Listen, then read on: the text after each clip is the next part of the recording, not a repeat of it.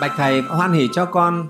Một việc như sau con không phải Phật tử của chùa, nhưng tâm con muốn được thỉnh lô hương thờ Phật. Chúng, nhưng chúng con lại còn trẻ, cháu còn nhỏ. Con không sớm tối tụng kinh niệm Phật được, thường xuyên. Còn quan hệ vợ chồng, con sợ ảnh hưởng đến việc thờ Phật. Sang tháng con lại về nhà mới, nên con xin thầy chỉ dạy cho con con xin tri ân công đức của thầy. Tức là Phật tử, cô Phật tử này trẻ, này chưa phải Phật tử của chùa. Nghe không? Nhưng mà lại rất muốn thỉnh lô hương thờ Phật thế thì bây giờ sợ là con còn nhỏ, nó ỉa bay đáy bạ ra đấy. Thế rồi là vợ chồng còn trẻ, còn phải ăn, phải ngủ, nghe không? Thế lại sợ, không dám thờ. Thế cho nên cái, vì quan niệm này cho nên cứ đợi đến già mới đi theo Phật, đến già mới thờ Phật. Mà liệu mình có được đến già không đấy? Đấy. cho nên thầy khuyến khích tất cả các Phật tử và những người tín tâm đạo Phật chưa quy y đi chăng nữa chưa phải Phật tử. Hay là những người mến mộ đạo Phật chưa phải là Phật tử cũng có thể thờ Phật được hết. Không kể là phải trẻ hay già. À, thờ Phật là tốt nhé thế thì miễn là sao thế này mình thờ chọn cái chỗ mà trang trọng nhất trong nhà. À, vì nhà mình cái phòng khách này là trang trọng nhất. Chỉ nguyên tắc là không thờ ở trong phòng ngủ của vợ chồng.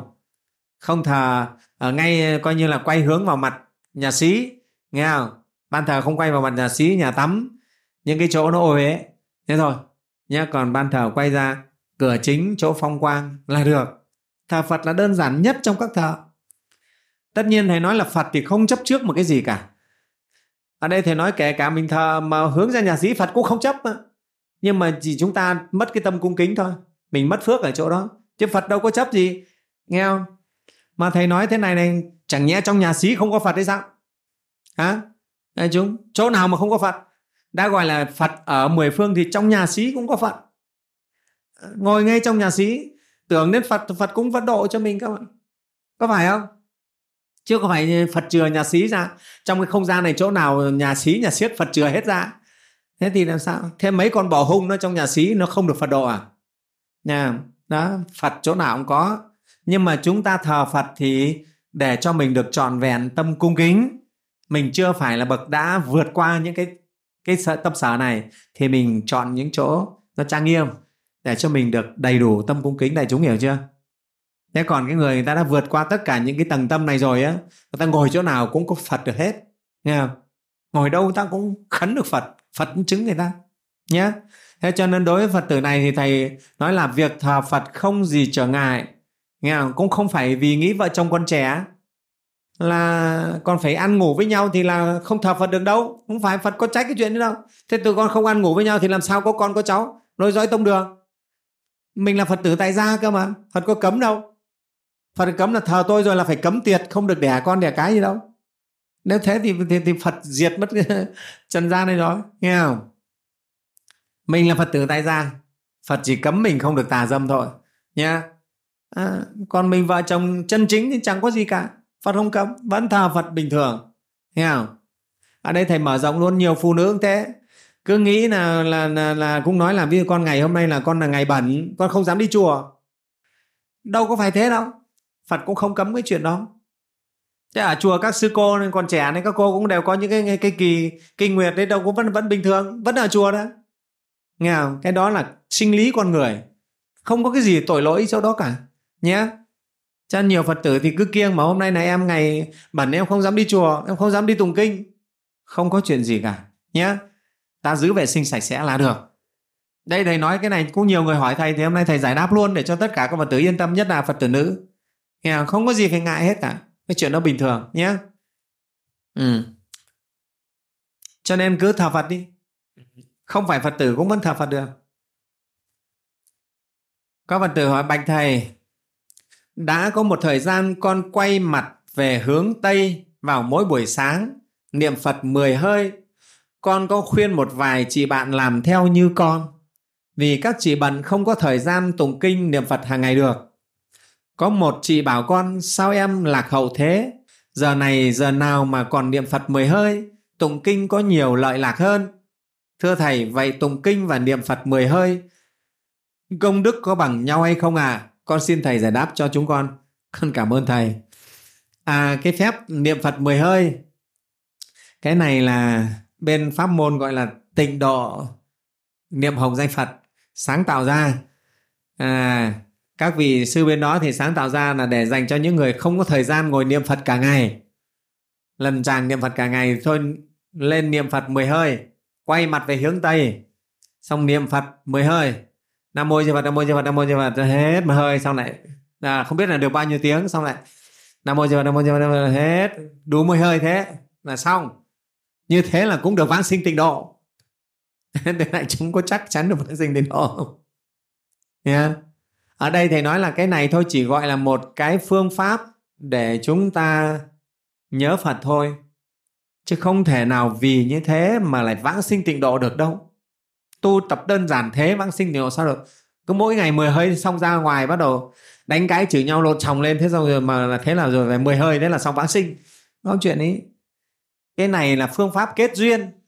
Một số các vị chưa tăng sáng tạo ra phương pháp này để cho phật tử chúng ta kết duyên với đạo phật thì có thể được nhé à, cái này là gọi là thập niệm kỹ để mà ký số đấy. À, 10 niệm này. Yeah thế thì ở đây không nói công đức nhiều hơn tụng kinh hay ít hơn tụng kinh. Tụng kinh hay là đọc tên phật, công đức nhiều hay ít phải ở, xét ở cái tâm mình nhé hay là chúng ta đi làm phật sự, công đức nhiều ít cũng đều xét ở tâm hết. Không thể nói là niệm phật 10 hơi, ít công đức hay là tụng kinh nhiều công đức, không nói thế. Đấy. Cho nên là đây thầy thầy thầy khuyên các phật tử thế này. Chùa mình thì thầy đã giảng trạch rất rõ về cái phương pháp trì danh hiệu phật rồi chỉ danh hiệu phật không phải là chỉ đọc tên phật, mà chính là chúng ta thực tập một đời sống thánh, đời sống gương mẫu như lời phật dạy gọi là giữ gìn chỉ danh hiệu phật.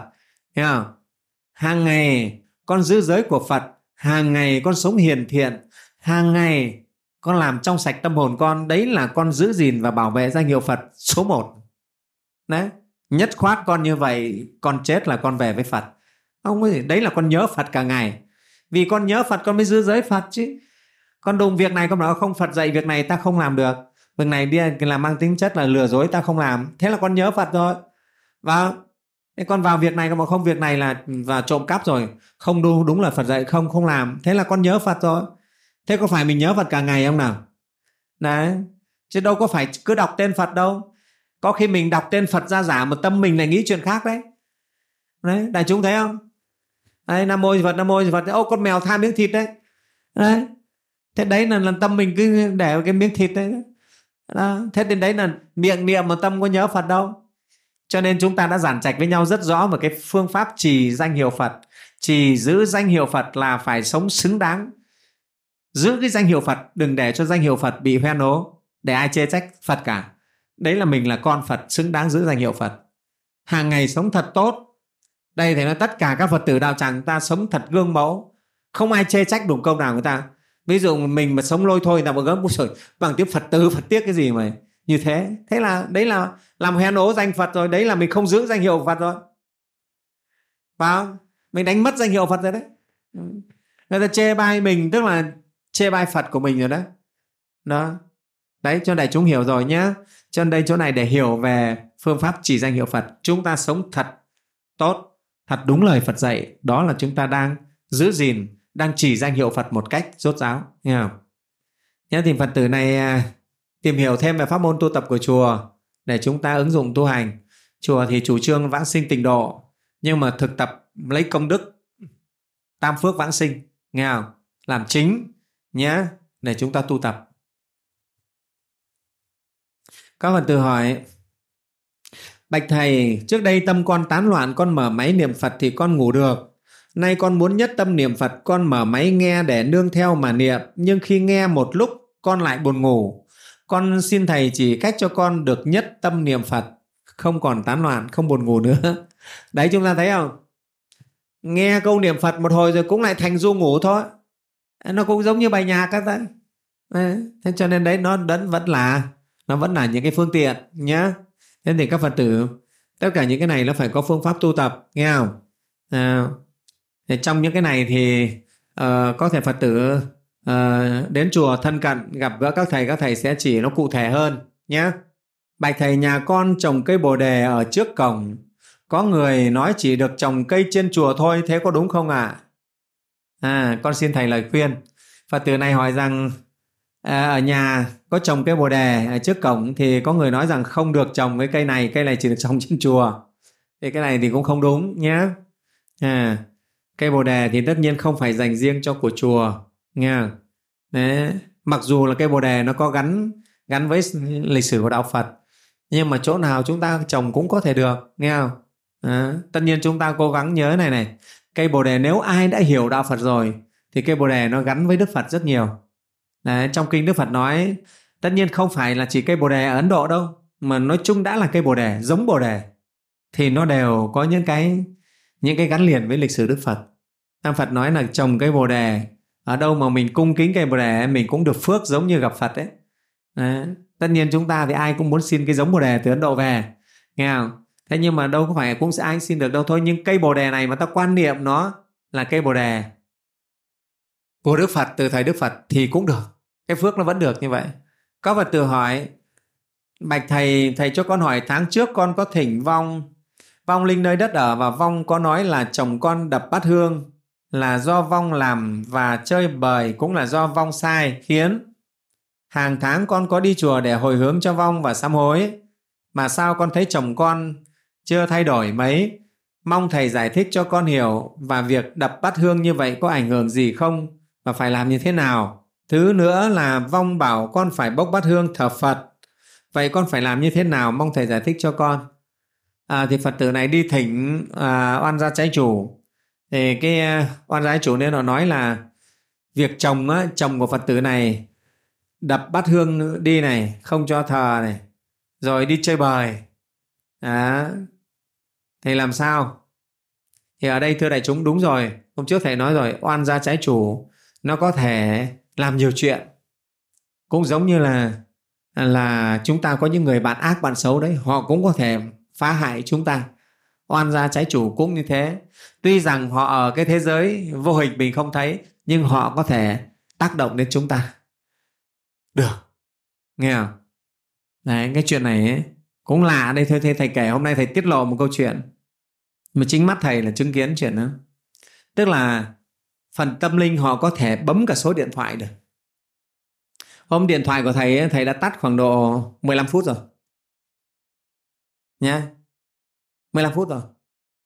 Thế sau đó thì một chú đi đến thăm thầy. Thế thì đến thì tự nhiên thầy thấy cái điện thoại của chú nó reo lên. Mở ra thì thấy số của thầy hiện ở trên máy điện thoại của chú. Thế chú ô thế thầy bấm gọi con được mà không thầy tắt máy của thầy rồi. Tắt 15 phút nay rồi thì thầy, thầy giờ giờ máy thầy ra. Đúng là thầy tắt rồi nguồn tắt hết rồi. Mà máy máy của chú vẫn hiện số của thầy mà vẫn gieo sao? Thế mà sau đó thầy bảo thế đưa thầy nghe xem nào. À, sao gọi thế này? Thầy mở máy nghe ra không thấy gì nữa. Nghe không? Sau thầy thầy mới thỉnh ra. Thì có một vị báo là đấy là chư thiên.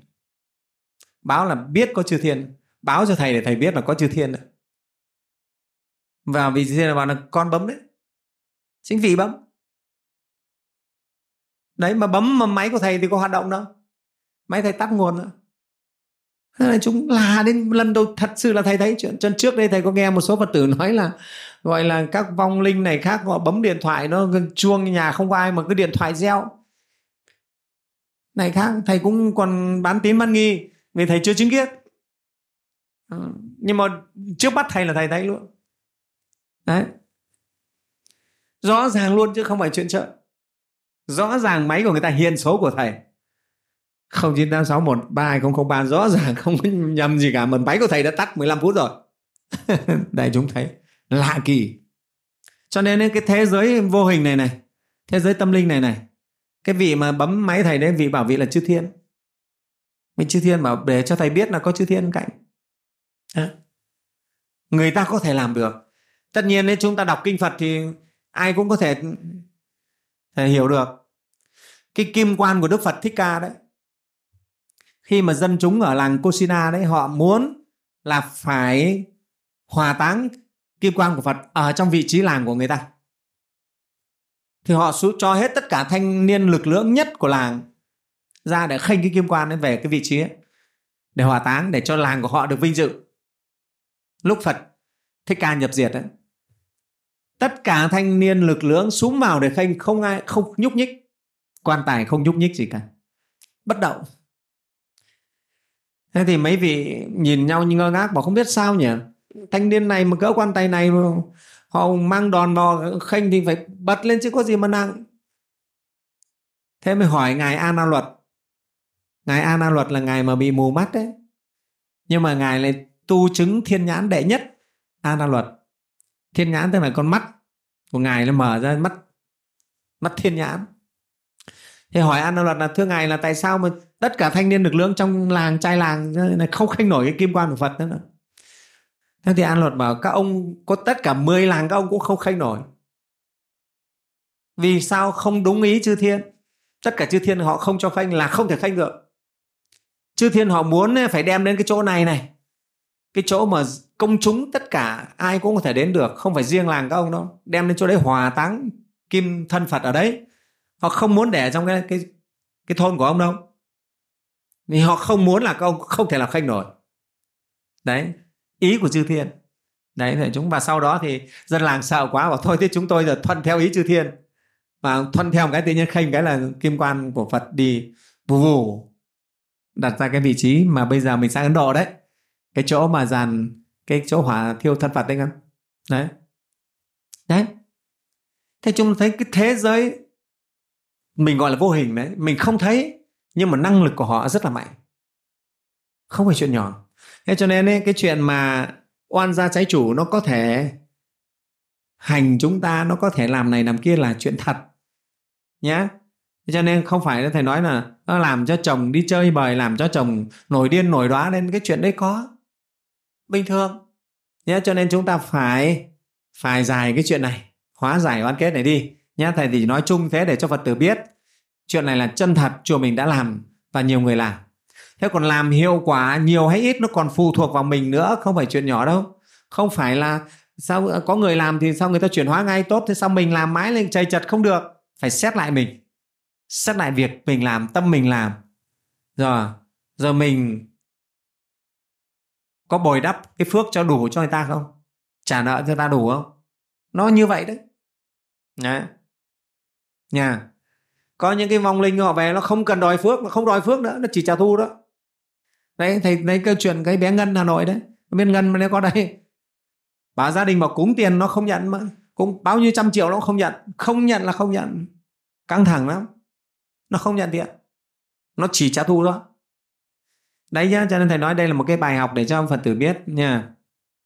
Có phật tử hỏi, bạch thầy, con xin được thầy hỏi thầy câu hỏi, tại đơn vị nơi công tác người thủ trưởng có những hành vi tham mô tham nhũng nhiều năm mà chúng con, mà chúng con nên im lặng, mặc kệ họ hay chúng con nên đấu tranh, nói ra sự thật về hành vi tham mô tham nhũng đó? Việc nói ra sự thật đấu tranh làm cho người thủ trưởng sân hận thì chúng con có sai lầm hay không? Xin thầy hoan hỷ chỉ dạy giúp chúng con. Đấy. À, phật tử này còn công tác nghe không? ở trong một cái cơ quan cái đơn vị. Thế mà ông thủ trưởng thì lại tham ô tham nhũng nhiều năm. Cho nên bây giờ thầy mới nói thế này câu chuyện phật pháp thì nó phải tổng thể chứ không thể nói cái chuyện đơn giản. Thứ nhất cái anh phật tử này ấy, phải vào cái cơ quan đấy làm việc mà vớ phải ông thủ trưởng tham ô tham nhũng này. Ông lại lấn lướt đè đầu cưới cổ nhân viên thế này là cái nghiệp của mình rồi. Ở đây thầy nói là nghiệp hết đấy. Chúng ta mà sinh được vào một cái đất nước mà vua là bậc minh chủ minh quân đấy là phước của mình. Còn sinh vào một cái đất nước mà vua là hôn quân đấy là cái nghiệp của mình đấy chúng ta sinh vào đất nước được hòa bình đấy là phước của mình. Sinh vào cái đất nước mà liên miên chiến tranh đấy là nghiệp của mình. Đấy cái thầy nói cái vụ mà quảng ninh nhà mình bị mưa năm ngoái đấy. Đấy là nghiệp của dân quảng ninh đấy.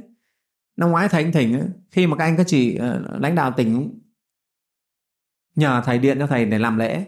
Thầy thỉnh này chư thiên nói luôn đây là nghiệp của dân quảng ninh. Không biết cái điều này đợt trước thầy đã nói chưa? Nghiệp của dân quảng ninh phải chịu đấy mà các ngài báo luôn, nếu mà đúng đúng theo cái bản nghiệp này sẽ chết bao nhiêu người? Nói rõ luôn chết 127 người. Trong cái đợt mưa lũ đấy đó. Báo rõ luôn. Ừ. Đây thầy kể luôn để cho đại chúng thấy nó màu nhiệm lắm. Thế sau thầy mới bảo là, thôi con xin với các ừ, chư chúng, chư thiên là giờ chư vị ờ, quan chức lãnh đạo cũng đã tin tưởng chúng con. Mà bạch thỉnh nhờ chúng con thỉnh thì các ngài giúp cho thì hôm thầy bạch thỉnh là tối 29 lúc cái thầy còn trong rừng. Thế thì các ngài nói bảo hiện nay là rất nhiều dòng đang chuyển nước về Quảng Ninh. Hàng ngàn con rồng chuyển nước về Quảng Ninh. Cho nên việc này thật là khó. Thế thầy lại bạch thỉnh thiết tha nữa các ngài bảo sẽ cố gắng nếu cố gắng thì nhanh nhất ý, thì là trưa mùng 2 thì sẽ cho trời tạnh và nắng lên. Thì 29 này 30 mùng 1 và đến mùng 2 tức là hai ngày sau. Thế trong khi đó thầy xem thầy nghe mọi người nói á, đài báo là đến mùng 8 lượng mưa mới có thể giảm. Mùng 8 lượng mưa như thế này mới có thể giảm. Với cái, cái lưu lượng như thế này họ xem ờ, dự báo đấy. Thế thì các ngài này nói là mùng trưa mùng 2 sẽ cho trời tạnh và nắng lên. Thế lúc ấy thầy cũng điện thầy báo lại cho các vị các bác lãnh đạo nơi tỉnh là đấy thầy lễ thầy thỉnh thì chư thiên đã báo thế đấy. Đó. Và các bác ghi vào. Đúng trưa mùng 2 ở Hạ Long trời tạnh. Mặc dù mây rất nhiều nhưng tạnh mà nắng lên hưởng lên. Đấy. Thế là các vị các anh chị nói thầy các bác có bảo là thật là kỳ diệu. Chuẩn đấy thầy ạ. À, chuẩn. có công vì mặt trận tổ quốc bạn thấy ơi, đúng là phật pháp nhiệm màu vậy ạ. Chuẩn luôn nó rất nhiều cái thưa đại chúng, rất kỳ lạ. Nhé không phải chuyện thường. À. thế thì, như vậy chúng ta thấy thế nào? Nghiệp. Chúng ta nếu sinh vào cái cơ quan này được và làm việc cơ quan này, phải làm việc cơ quan này gặp cơ này, đấy là nghiệp của mình đấy. Nghe không? Chúng ta phải phải giác ngộ cái điều này đã. Mình làm sao lại vào cái cơ quan này? Mình làm sao lại sống với những người như thế này? Là nghiệp của mình đấy. Mình làm sao sinh vào cái gia đình này? Nghiệp của mình đấy. Có những người sinh vào gia đình thì cha mẹ coi như là đánh cái chửi nhau suốt ngày anh em lộn xòng suốt ngày. Nên có những người ta sinh vào gia đình rất êm ấm. Cha mẹ thương yêu anh em hòa thuận. Đấy là phước của người ta. Nghe không? Cho nên trước hết phật tử này phải xác định à, xong nghiệp của mình rồi. Vớ phải ông thủ trưởng đây là nghiệp của mình rồi. Nghe không? Nhá thế thì bây giờ mình góp ý với ông ấy hay không nào? Bây giờ hỏi để hỏi thầy xem thầy bảo là góp ý hay không góp ý? Thì thầy nói thế này này.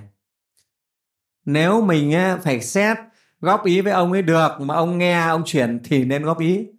Còn xét không góp ý với ông được, nghe xong ông lại dập cho mình trận á. Ông lại còn là tham mô nặng hơn á, thì dừng. Nghe không?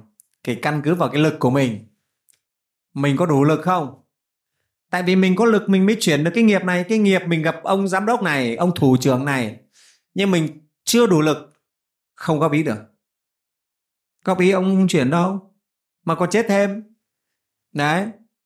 Thế nhưng cái người khác người ta đủ lực người ta góp ý được. Đấy. ở đây thầy nói cũng có nhiều anh giám đốc nhé. Đến đây thầy khuyên thầy góp ý anh nghe chuyển ngay. Nhiều lắm chứ không ý đâu. À, thế vì thầy nghĩ là à mình nói anh được nói anh nghe anh tin anh về anh chuyển hóa. À, thế thì à mình phải biết cái lực của mình. Để biết cái chiếu của mình biết cái ghế của mình ngồi có đủ không? Nhá cho nên ở đây thầy không khuyên phật tử là góp ý hay không góp ý phải cân nhắc. Mình có đủ lực để chuyển cái nghiệp này không? Đây cũng là nghiệp của mình đấy nghiệp quả của mình đấy. Nghe không? Thế thế thì thầy nghĩ phật tử biết mình có cái nghiệp liên đới với cái ông thủ trưởng tham ô này để cho mình phải thấy cái cảnh ông tham ô mà mình không làm gì được. Phải quay về mình, cũng phải sám hối mình có cái cộng nghiệp tham ô bây giờ rồi đây. Nghe không? Sám hối còn chắc cũng tiền kiếp cũng tham ô. Trước mắt người ta trên giờ lại phải nhìn thấy ông thủ trưởng, ông tham ô này. Còn khó chịu lắm mà con không làm gì được. Con sám hối đã và bản thân mình chỉnh mình trước đã. Nào đó. Thế rồi sau đó mình tu tập để mà đủ lực mà chuyển hóa người ta. Nghe không? nhiều khi thầy nói là, gọi là là phó giám đốc không dám góp ý cho giám đốc chứ đừng nói. Đấy chứ mình là nhân viên mà là nhân viên quèn thì không góp ý được đâu. Nghe không? phải cân nhắc. Ở đây thầy không nói là phải làm hay không phải làm. Hết sức cân nhắc. Tức là dùng trí tuệ đấy. Trí tuệ sẽ chuyển được nghiệp nhá. Quan sát thật kỹ cân nhắc thật kỹ. Nói thế nào? Có nhiều cái mà chúng ta biết góp ý không được một cái lợi ích gì mà sau đó lại đau khổ thêm. Sự việc lại trầm trọng hơn. Thế thì góp ý làm gì? Chân người trí tuệ thì phải học cái cách góp ý. Biết rằng mình góp ý xong là đổ thêm dầu vào lửa thì góp ý làm gì? Không đổ góp ý nữa. Đấy là trí tuệ đấy góp ý mà được thì góp ý. Nhé xem phật tử phải cân nhắc. Có phật tử hỏi Bạch thầy, con xin thầy chị hoan hỷ chỉ dạy cho con được biết thưa thầy con thấy các đền phủ tại miền Bắc Việt Nam thờ tam tòa thánh mẫu địa mẫu các hàng thánh. Chúng con là những Phật tử đã quy tam bảo con nên đến các nơi đó để làm lễ cầu an hoặc cầu siêu không? Nè. Ở đây thầy nói này, à, miền Bắc mình thì rất nhiều đền phủ mà thờ tam tòa thánh mẫu, thờ địa mẫu, thờ cô, thờ cậu rất nhiều thứ người phật tử chúng ta có lên đến đấy để mà cầu lễ ở đấy không? Thì ở đây thầy khuyên là chúng ta khi quy tam bảo phật dạy rồi quy phật không quy trời thần quỷ vật. Nghe không? Chúng ta không đến những cái chỗ dù là ông trời để mình cầu khấn ông ấy nhé lễ lại ông ấy. À, không quy không lễ lại không cầu khấn. Mà mình có phật rồi là tối thượng rồi tại sao không cầu? Nghe không? Đấy, chứ cái này thì một số phật tử bây giờ đã quy tam bảo trước đấy đi theo tứ phủ chẳng hạn. Thì nhiều khi tâm vẫn còn dây dưa vẫn sợ. À thôi mình à, đi phật rồi nhưng mà giờ mình cứ vẫn thỉnh thoảng lai vãng với các ngài tí không các ngài để trách. Hay các ngài vẫn chưa sa thải mình. Thôi đi cho được cả hai. Cái đó là cái tâm chưa dứt khoát. Mình đã quy phật. Thầy đảm bảo ai chân thật quy phật không có thánh mẫu nào mà dám vật người này cả. Thế thánh mẫu ấy là dám to hơn phật à? Đi chỉ cướp con của phật à? Không có thánh mẫu nào dám thế cả? Chết ngay. Đúng không?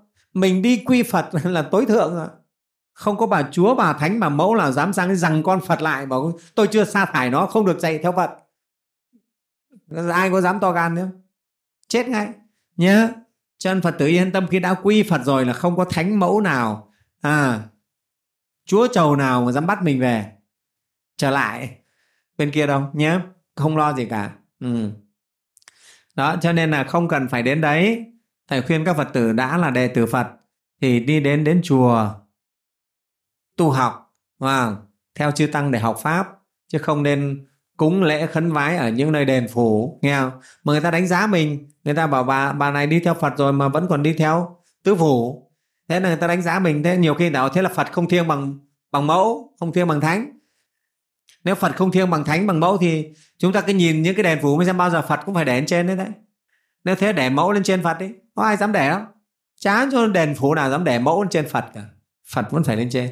Bạch thầy tổ con, hàng tháng thọ giới vào ngày mùng 8 buổi sáng chỉ niệm phật xong, phát nguyện xong thọ giới, buổi chiều niệm phật một tiếng xong tụng kinh vô lượng thọ, từ phẩm 3 đến 7 rồi cúng thí thực là xong, trọn vẹn ngày thọ giới và khai thị cho vong linh tụng kinh rồi à, qua việc trên có đúng nhà Phật không xin thầy cho con một lời khuyên.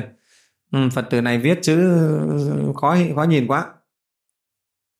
Tức là Phật tử này tu niệm Phật à, và thọ bát quan trai giới nhưng mà chỉ niệm Phật xong rồi phát nguyện thọ giới.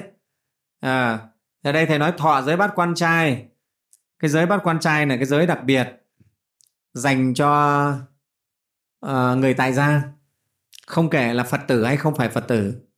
Nhé thế nhưng mà cái phương thức thọ giới hay nhất ý, là được đến chúng tỳ kheo chúng chưa tăng chuyển giới cho mình. Nghe không?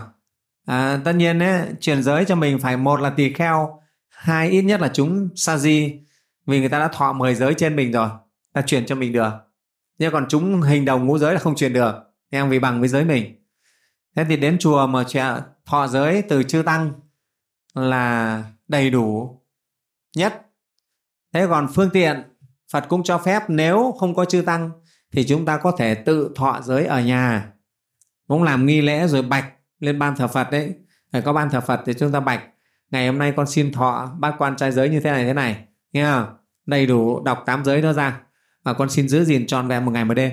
Cũng được và giới này gọi là giới từ thọ và từ xả. Tại sao từ xả? Vì khi mình thọ mình nói là con xin thọ trong một một ngày một đêm. Đấy là cái chỗ tự xả đấy. Thì hết một ngày một đêm là nó tự xả. Nhé thì có thể tự xả cũng được. Đó đấy.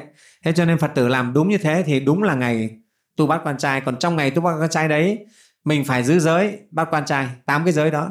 Và mình à, thực hành các cái pháp thanh tịnh nhé chứ còn ngày tu bác quan trai mà mình lại sát sinh mình này nọ thì không đúng. Nghe không? Thế còn trong ngày đó ta có thể tụng kinh ta có thể lễ phật ta có thể tọa thiền ta có thể uh, cúng thí thực cái chuyện đó là bình thường. Nghe không?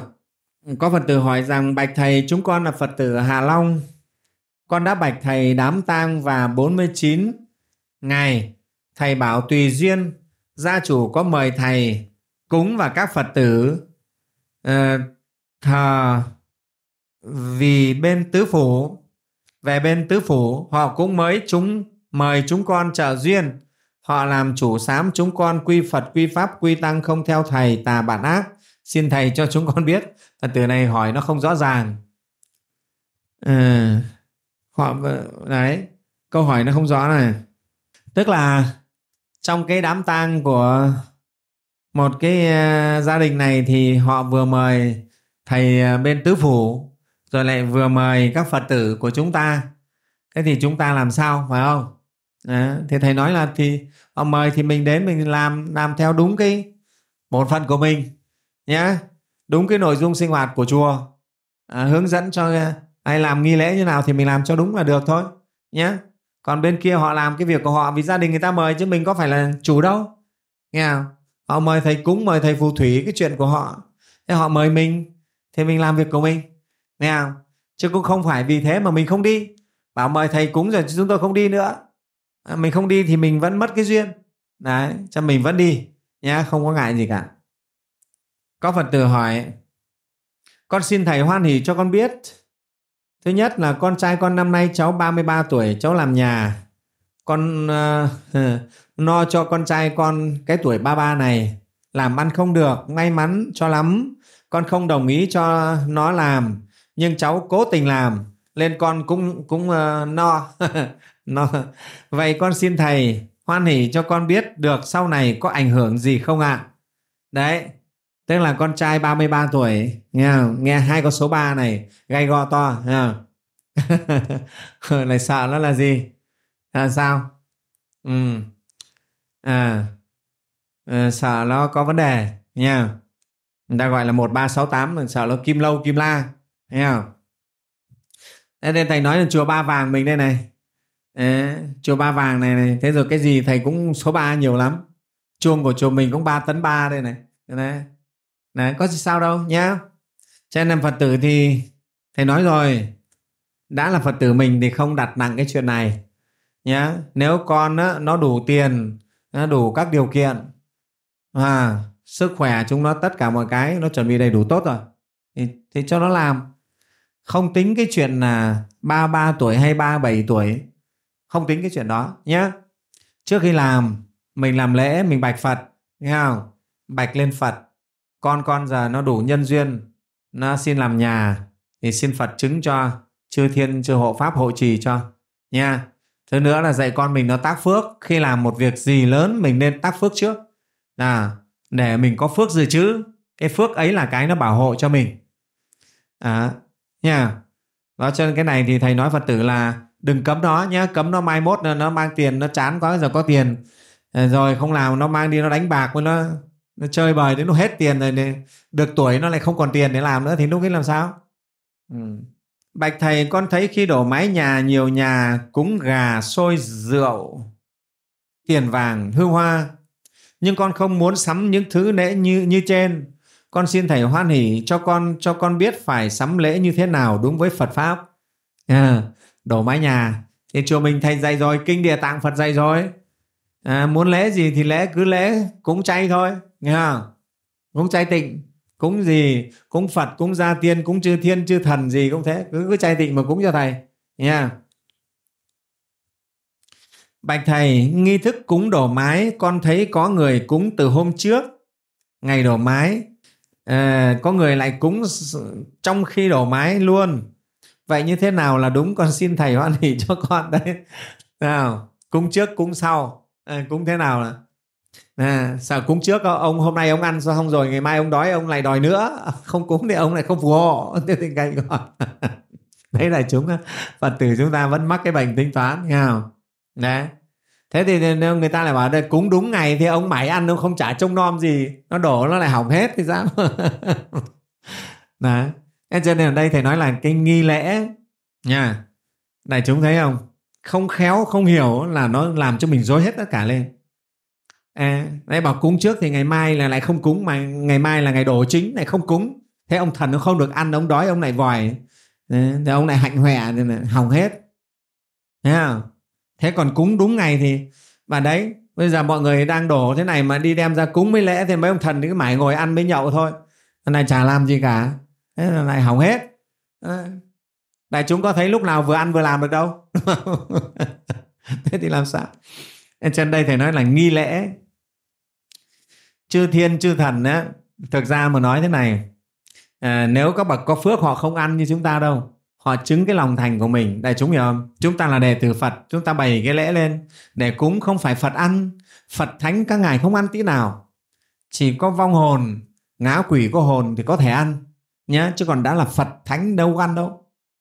Nhưng mà các ngài chứng cho mình, do cái lòng thành kính của mình, do cái lòng nhớ ơn, tri ân phật, tri ân tam bảo, chư thiên, chư thần mà mình sinh ra phước báu và được hộ trì. Đại chúng nhớ, cho nên trước hay sau không sao thầy có thể nói ví dụ 5 ngày nữa phật tử đổ mái hôm nay bận quá, bạch lễ cúng từ hôm nay không sao. Đến ngày cứ đổ bình thường. Nha, chuyện ấy là bình thường mà. Ngày ấy con phải đi công tác, con phải đi nước ngoài nhưng mà ở nhà nó phải đổ mái thì con phải lễ hôm nay chứ. Làm sao con ở nước ngoài con bay về con lễ cho được, cho đúng cái ngày được. Nha nên các phật tử thấy, đấy, phật nhà mình hiểu rồi, nó rất là thoải mái. Nha, rất thoải mái. Lễ trước cũng được không sao, lễ đúng ngày cũng không sao nghe không? Ừ, đó. Nhá thì cái này chỗ này là ở cái chỗ để chúng ta sinh ra phước báu chúng ta thành kính lập đàn lễ phật. Lễ à, đảnh lễ phật thì chúng ta sinh ra phước báu do tâm thành kính của mình. Phật chứng cho mình chư thiên chư thần từ đó người ta hộ trì cho mình. Nha chứ có phải các ngài ăn đâu. Các ngài đâu có ăn mấy cái đồ cúng ấy đâu. Nha này chúng đã biết rồi. Nha đấy. Hiểu chưa nào? Như vậy là thế này thì là à, biết cái cách cúng trước hay cúng sau rồi phải không? Nha không có gì phải lo. Đấy cho nên nếu mà à, chúng ta không biết Phật pháp bao nhiêu cái làm cho mình sợ? Bao nhiêu cái làm cho mình rất là lo? Ừ. ở đây chúng chúng ta dừng ở đây ha.